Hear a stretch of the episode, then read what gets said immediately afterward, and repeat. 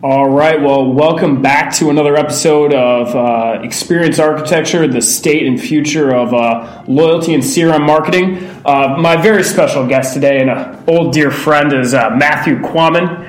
Uh, we call him Kwame, but he probably wants to be known as Matt here on the podcast. Uh, he is the Senior Director of Client Solutions at Engagement Labs. And Matt, welcome to the show. Thank you, Joe. It's an honor to be here.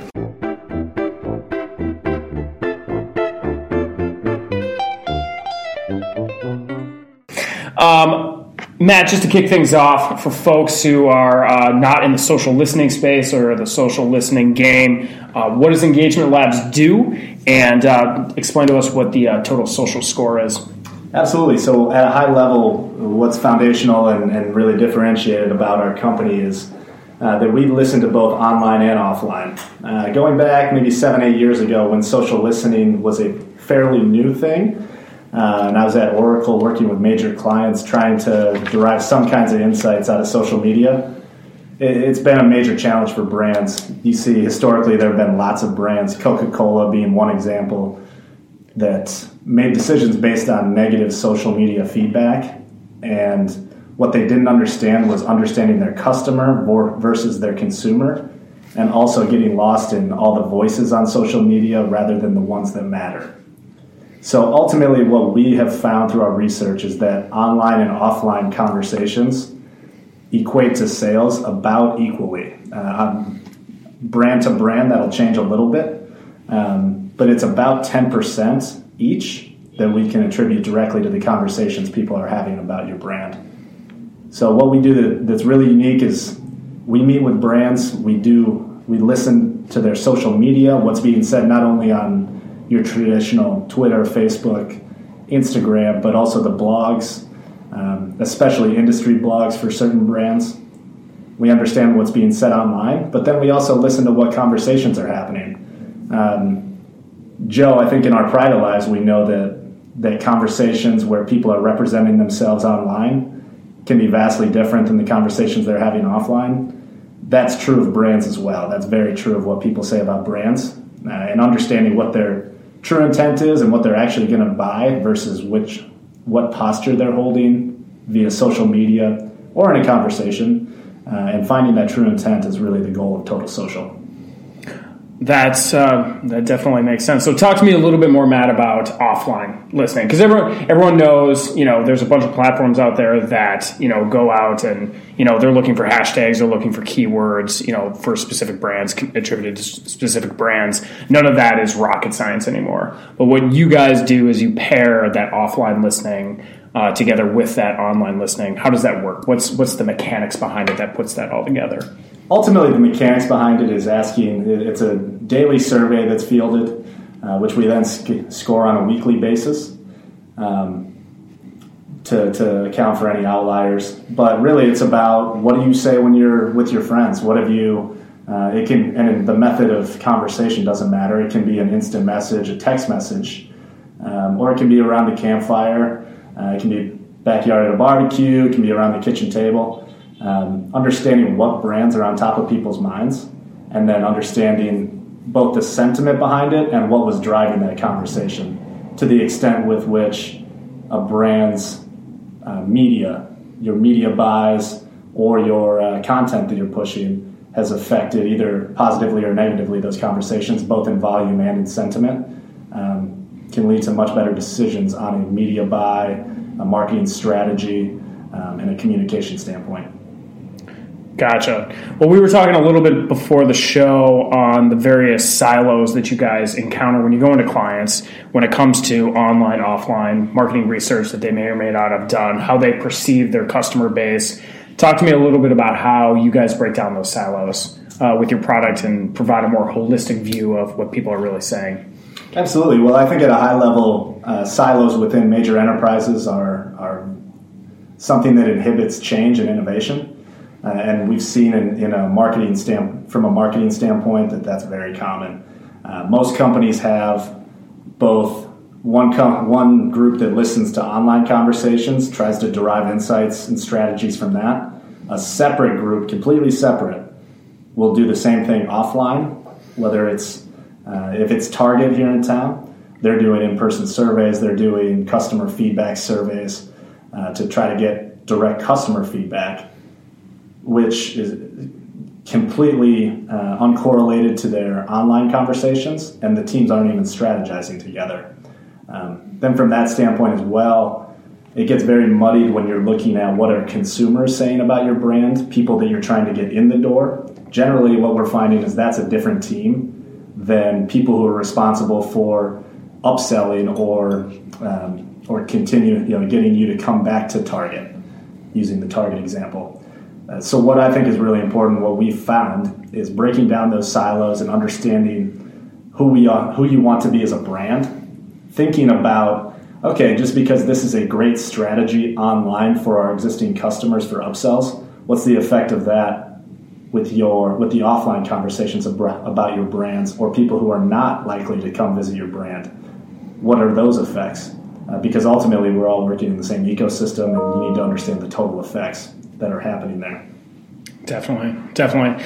So, so you guys do this social listening not just for your existing clients, of which you guys have a pretty, you know, pretty nice list of folks that already work with you, um, but you do social listening on some of the top brands out in the space, and you guys have noticed trends um, or seen things happen in real time and, and you would have had different advice for the company or you would have had different advice for you know the mob or the masses who are reacting to a particular event you know that happened in uh, in social in social media. Most specifically i mean the first one the easiest one that we always have to talk about in these conversations is nike's uh, Kaepernick you know uh, ad that has uh, as we all know driven incredible business for nike but at the time, uh, when uh, when they released that ad, that had you know there was a lot of people who thought Nike was going to drive their business into the ground by taking a stance uh, on the whole NFL national anthem situation. So, um, what did you guys see on the data side, and how would you have advised Nike at the time?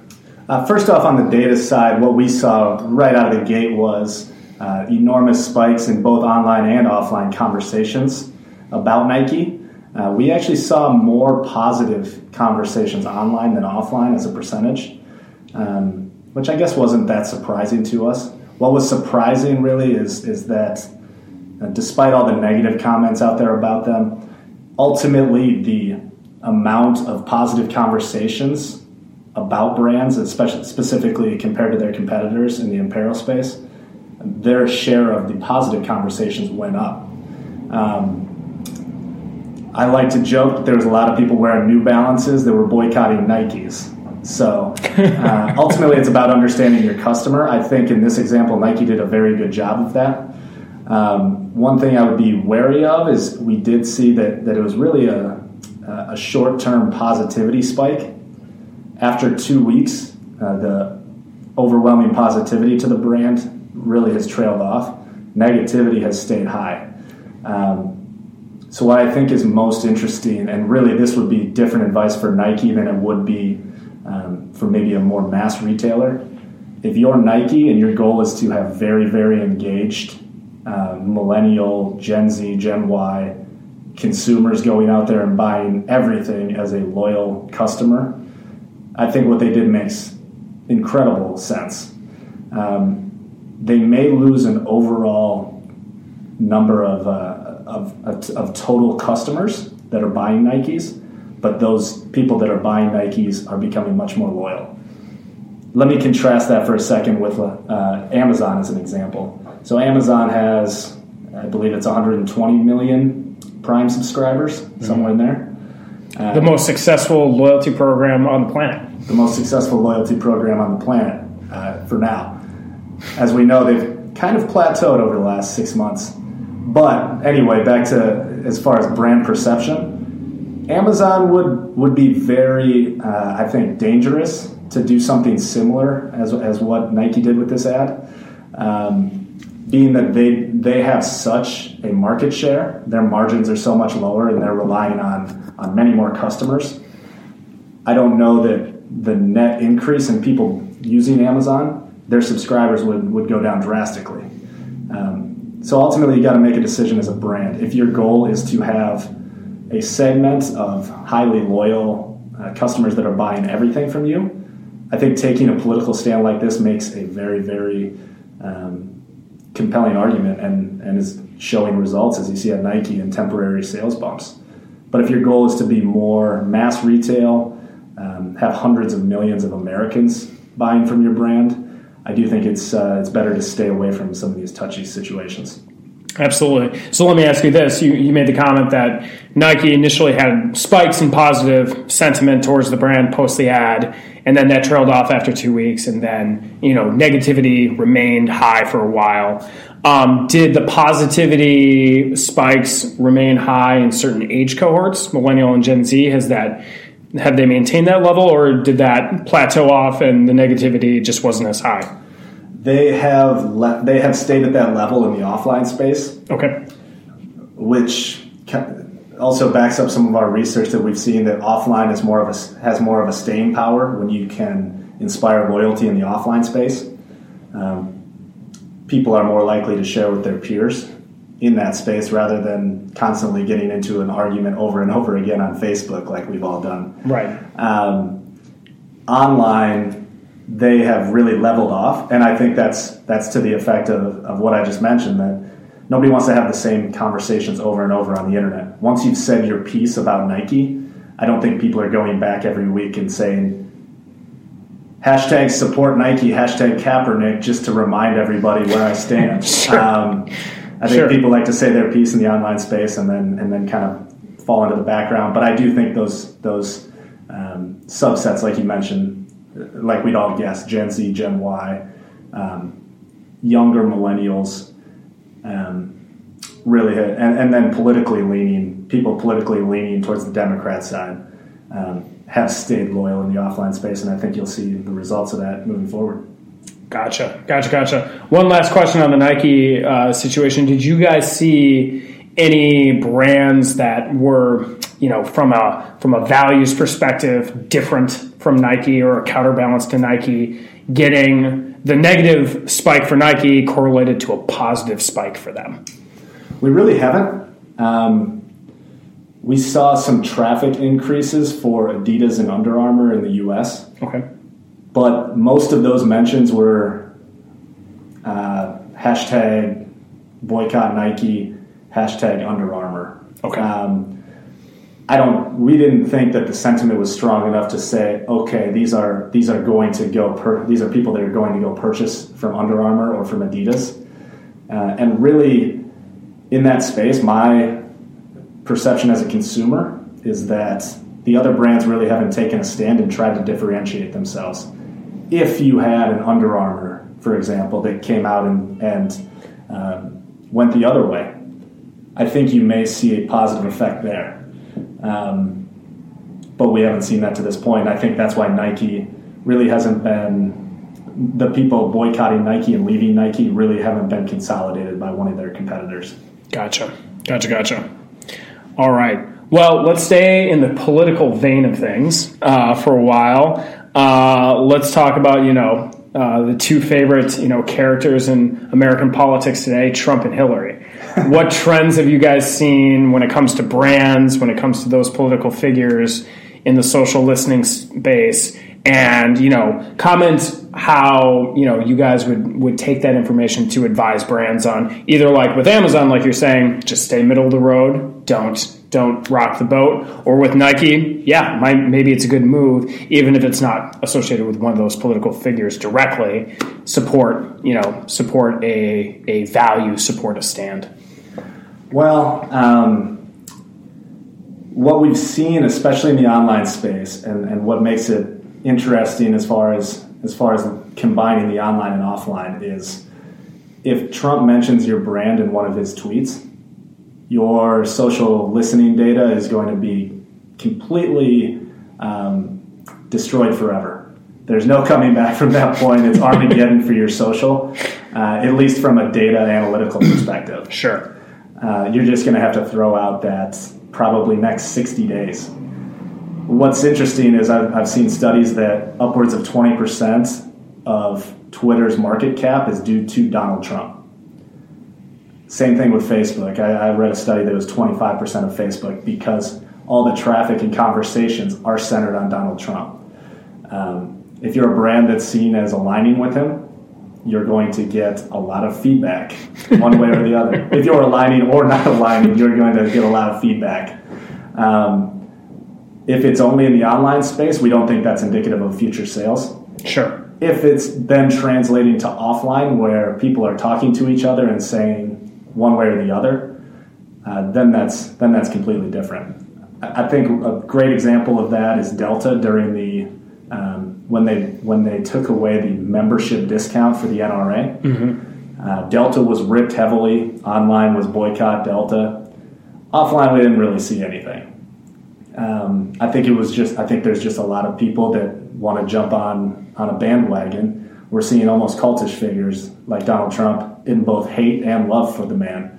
Um, and brands are, are being skewed in that. So Delta really had a negligible change. Both the people who were saying good for Delta, they were still buying whatever airline they were buying before, and people who were saying boycott uh, Delta because of this discount. Um, not many people were leaving. Not many people were tra- right. rolling over their Delta miles to uh, another airline. Right. I mean, and if they'd asked us in the loyalty marketing space, we could have told you, you know, you know the major airlines they're hub and spoke if you're at if you're in a hub here in minneapolis we fly delta i mean right. i mean you can be you can save a few bucks and you can fly southwest and they got they're really friendly etc i care about my sky miles i care about my status my medallion status i mean it would take a lot you know for me to not fly delta and it would be huge it would be a huge pain in the ass so um, you know, Delta making that move. I mean, Delta's revenue is is pretty secure based on you know their model and you know supporting the NRA or not supporting the NRA, it really doesn't really doesn't matter. Yeah. Definitely agree. Definitely agree. Uh, getting back to the political brands point um, and, and seeing where brands lie. First on Hillary and Donald, we were mentioned in Hillary Clinton's uh, postmortem book, What Happened? They actually cited research from Engagement Labs COO Brad Fay, who mentioned that while the online conversation was still skewing heavily and all the survey data was skewing heavily towards Hillary winning, all the offline conversations were surprisingly positive about Donald Trump, especially after after James Comey's letter about a month before the election. Um, what's really interesting, I have a lot of friends who, for the people who don't want to believe in data, they can point to the 2016 presidential election and go, take that for data. Your surveys and all these geniuses are saying 97% Hillary's going to win. My perspective on that and what we're seeing is a lot of people were having conversations about Donald Trump, but saying, um, absolutely, I'm not going to respond to your study. I'm not going to say that I'm voting for him because I don't want to deal with it. And there was an inherent distrust of the man, for right. lack of a more timely reference. Um, so people weren't self reporting in these surveys as as voting for him. When people when the underlying data is flawed, ultimately your your projections based on that data are going to be wrong. Just because, so that's why it's important to understand the the total picture mm-hmm. um, and not leaving stones unturned, letting people not self-report, uh, having a skewed data set that you're projecting off of. Um, and again, ultimately ignoring big pieces of the conversation. Definitely definitely. All right. Well, let's let's just stay let's stay super political for a moment. And uh, I found this one so interesting. Um, you know, the the gun debate, like everything else, is is one of the most divisive issues in American politics. Um, after one of the most recent horrible tragedies, Dick's Sporting Goods uh, stops carrying the AR-15.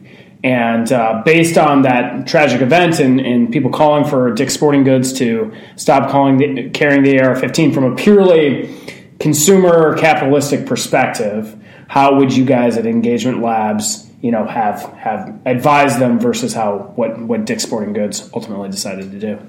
Well, really, I, I don't think it's about advise. I think it's about understanding the data. If you want to make a stand as a brand, um, you absolutely should but understand the implications and, and have a full picture of your brand is, is what I would say. Otherwise, you're going to walk down, you're walking down the plank. Um, so anyway, with the Dick's Sporting Good example, when when they had obviously lots of vitriol online. Uh, offline conversations we saw were, were largely positive, and volume in both spaces went up drastically. Uh, similar to demographics for Nike, the Gen Y, Gen Z were very, very positive about Dick's Sporting Goods. Again, not to be a cynical capitalist, but it did really help that a lot of kids were going back to school shopping, that they were going and buying basketball shoes, um, and all those things that are very high margin for Dick's Sporting Goods, which I don't believe sold a lot of AR 15s prior to ending this program. Um, and a lot of kids, a lot of left leaning folks, um, a lot of parents that were concerned about their kids uh, and seeing that, that what Dick's did as, as a solution to gun violence in schools. Uh, we're saying let's go support them. Um, to the business side of it, Dick's released a statement lowering their quarterly forecast for sales by 4%, which, when you're as large as Dick's Sporting Goods, uh, is a is a enormous adjustment. They cited all the uh, boycotts that they're hearing in the online space, uh, all the people that are saying, I'm never coming back there again. It's unlike anything they had ever seen in terms of negative online feedback from consumers. Missing that offline piece where positive conversations were happening, and a lot of them, frankly, um, really cost them because six weeks later, they released their quarterly results. After they lowered their forecast for sales by 4%, their stock fell by 6% their sales came in and their sales actually went up. They missed their sales forecast by 8%. Rather than sales going down 4%, they went up 4%. Again, largely on other items, not on guns, but on your uh, your apparel and things like things of that nature. So people weren't swooping in really early before they remove the AR 15 from the shelves to go get one real quick. No. It was it was people going in buying basketball shoes. Absolutely, and I think you have a more loyal customer there by taking a stand. Right. Um, but as far as as far as being a dirty capitalist again, missing your quarterly sales forecast at that level by eight percent is something close to unforgivable. Uh, the stock still took a hit because they missed by so much, and when Wall Street says you don't know your business, they don't invest uh, it was a big problem for Dick's. Missing that that other side of the picture was just enormous and a, and a big problem for them. Um, so ultimately, I think I think it's fine, and, and I wouldn't advise any brand against taking a stand, especially when they feel strongly about it.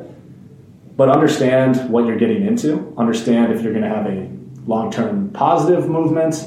Understand what consumers are saying, both online and offline, about you.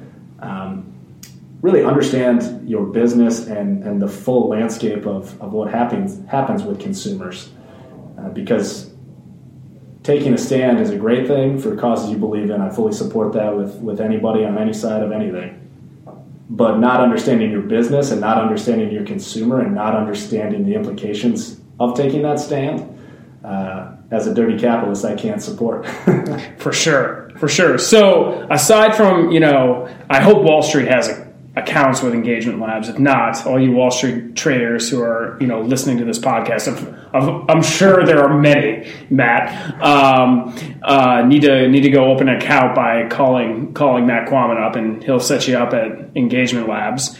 Um, let's let's stay on the dirty capitalist side of things. How does Engagement Labs make money? How do you how do you what's your guys' business model for you know uh, when a brand gets engaged with you? Ultimately, what do you guys see as your role? You have the social listening platform. You're providing the data. What what how does your guys' business fall into the marketing tech world uh, that we have out there? Absolutely. So we see ourselves as a as additive to what you're what most brands are doing on the consumer or customer insights. Um, finding that other side of the picture and also understanding what the data means is, is, very important.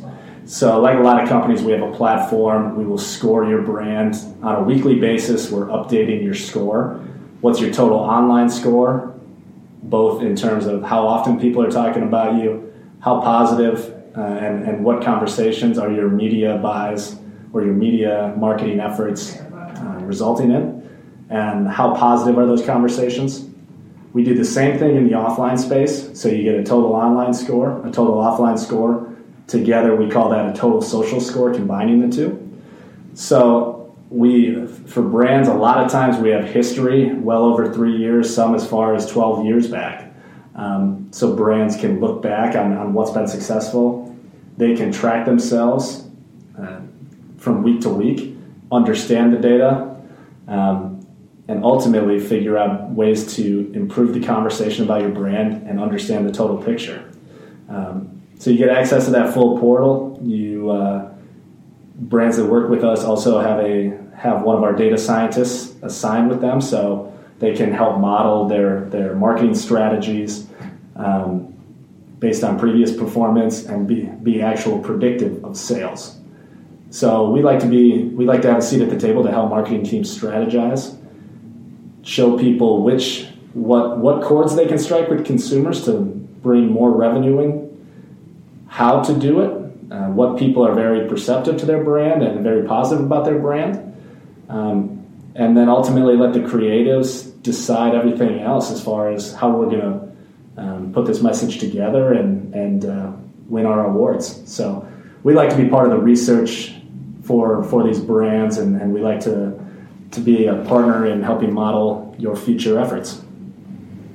That's awesome. Uh, well, last question before we go. Got to bring it back to my wife, Gabby. So, Gabby's, we we got to buy a new washing machine and we were talking about this a little bit before the show. Um, although we didn't have a time to finish off, and I won't I won't reveal on the podcast which way we go, but we definitely know we're going to go with a Whirlpool brand washer. Um, which which which of the brands underneath Whirlpool, and you can just buy Whirlpool directly based on you know your guys' total social score. Should Gabby go out and buy? Well, it depends on your political beliefs. Um, no, Gabby should get whatever she wants. She deserves the best of the best. Um, but as far as, uh, as as far as Whirlpool, what, what we found that's really interesting is looking at these companies that have multiple brands and what people say about those brands. So Maytag and KitchenAid are both owned by Whirlpool. Maytag has very strong brand strength with Republican voters, self-identified Republican voters and KitchenAid has very strong, um, very strong consumer brand perception with Democrat voters. So, and and they're both very negative with with the opposing political party. So I haven't reviewed enough of their media buys and, and, what they're putting out there, but it's just very interesting that uh, Whirlpool has two different brands I, I would love to understand if it's part of their marketing strategy for Maytag to go after Republicans and KitchenAid to KitchenAid to go after Democrats. Um, but that's how it's playing out in the marketplace, and uh, and it's very strange in our data, and it's been going that way for nine years through our through our data history with them. Oh my gosh, that's too funny. Well, if you if you ever over at our house, you'll see that all of our appliances are Samsung, which means that we're we're right now in the middle. Unfortunately, our Samsung washer keeps breaking. I don't know what that says about that product. Sorry, Samsung. if you want to send me a free washer to amend my statement, that's totally fine. Um, but uh, when we make our next purchase, uh, you'll be able to tell whether or not you know we're Republican or Democrat based on the uh, the washing machine that we buy. Yeah, and everybody at home, cover up your brands. Otherwise, everybody who comes to your home is going to know which way you voted. and in my experience in CRM, it's very important that you have the right partner. Um, I, have sold CRM systems for, for five, six years and been a part of some great projects and some not so great projects. So be very uh, be very mindful when you're selecting both a CRM and loyalty system that you probably want to start from the loyalty out and start with your customer data and keep that correct. Um, and more importantly than that, you got to have the right partner on the other side of the table who's going to make the technology not only work for you, but the deployment work for you. Um, so reach out to Joe. Joe's a friendly guy. He'll wear uh, he'll wear his favorite pink shirt for you and maybe one of his hats. Thanks, Matt. Appreciate it, man. All right. Well, Matt, thanks so much for taking the time, man. It's uh, great to see you. Uh, this is Matt Quammen. Uh, he is, again, the uh, Senior Director of Client Solutions at Engagement Labs. Uh, Engagement Labs, Matt's info is all linked below. If you found any of this interesting or intriguing and you want to hear more, reach out to Matt. He's a friendly guy. He'd love to talk to you and talk to you about what uh, Engagement Labs may or may not have on your brand. Uh, for everything about Persuade Loyalty, want to buy a loyalty system CRM, or just talk loyalty nerd tech, um, give us a ring. And uh, thanks so much for listening.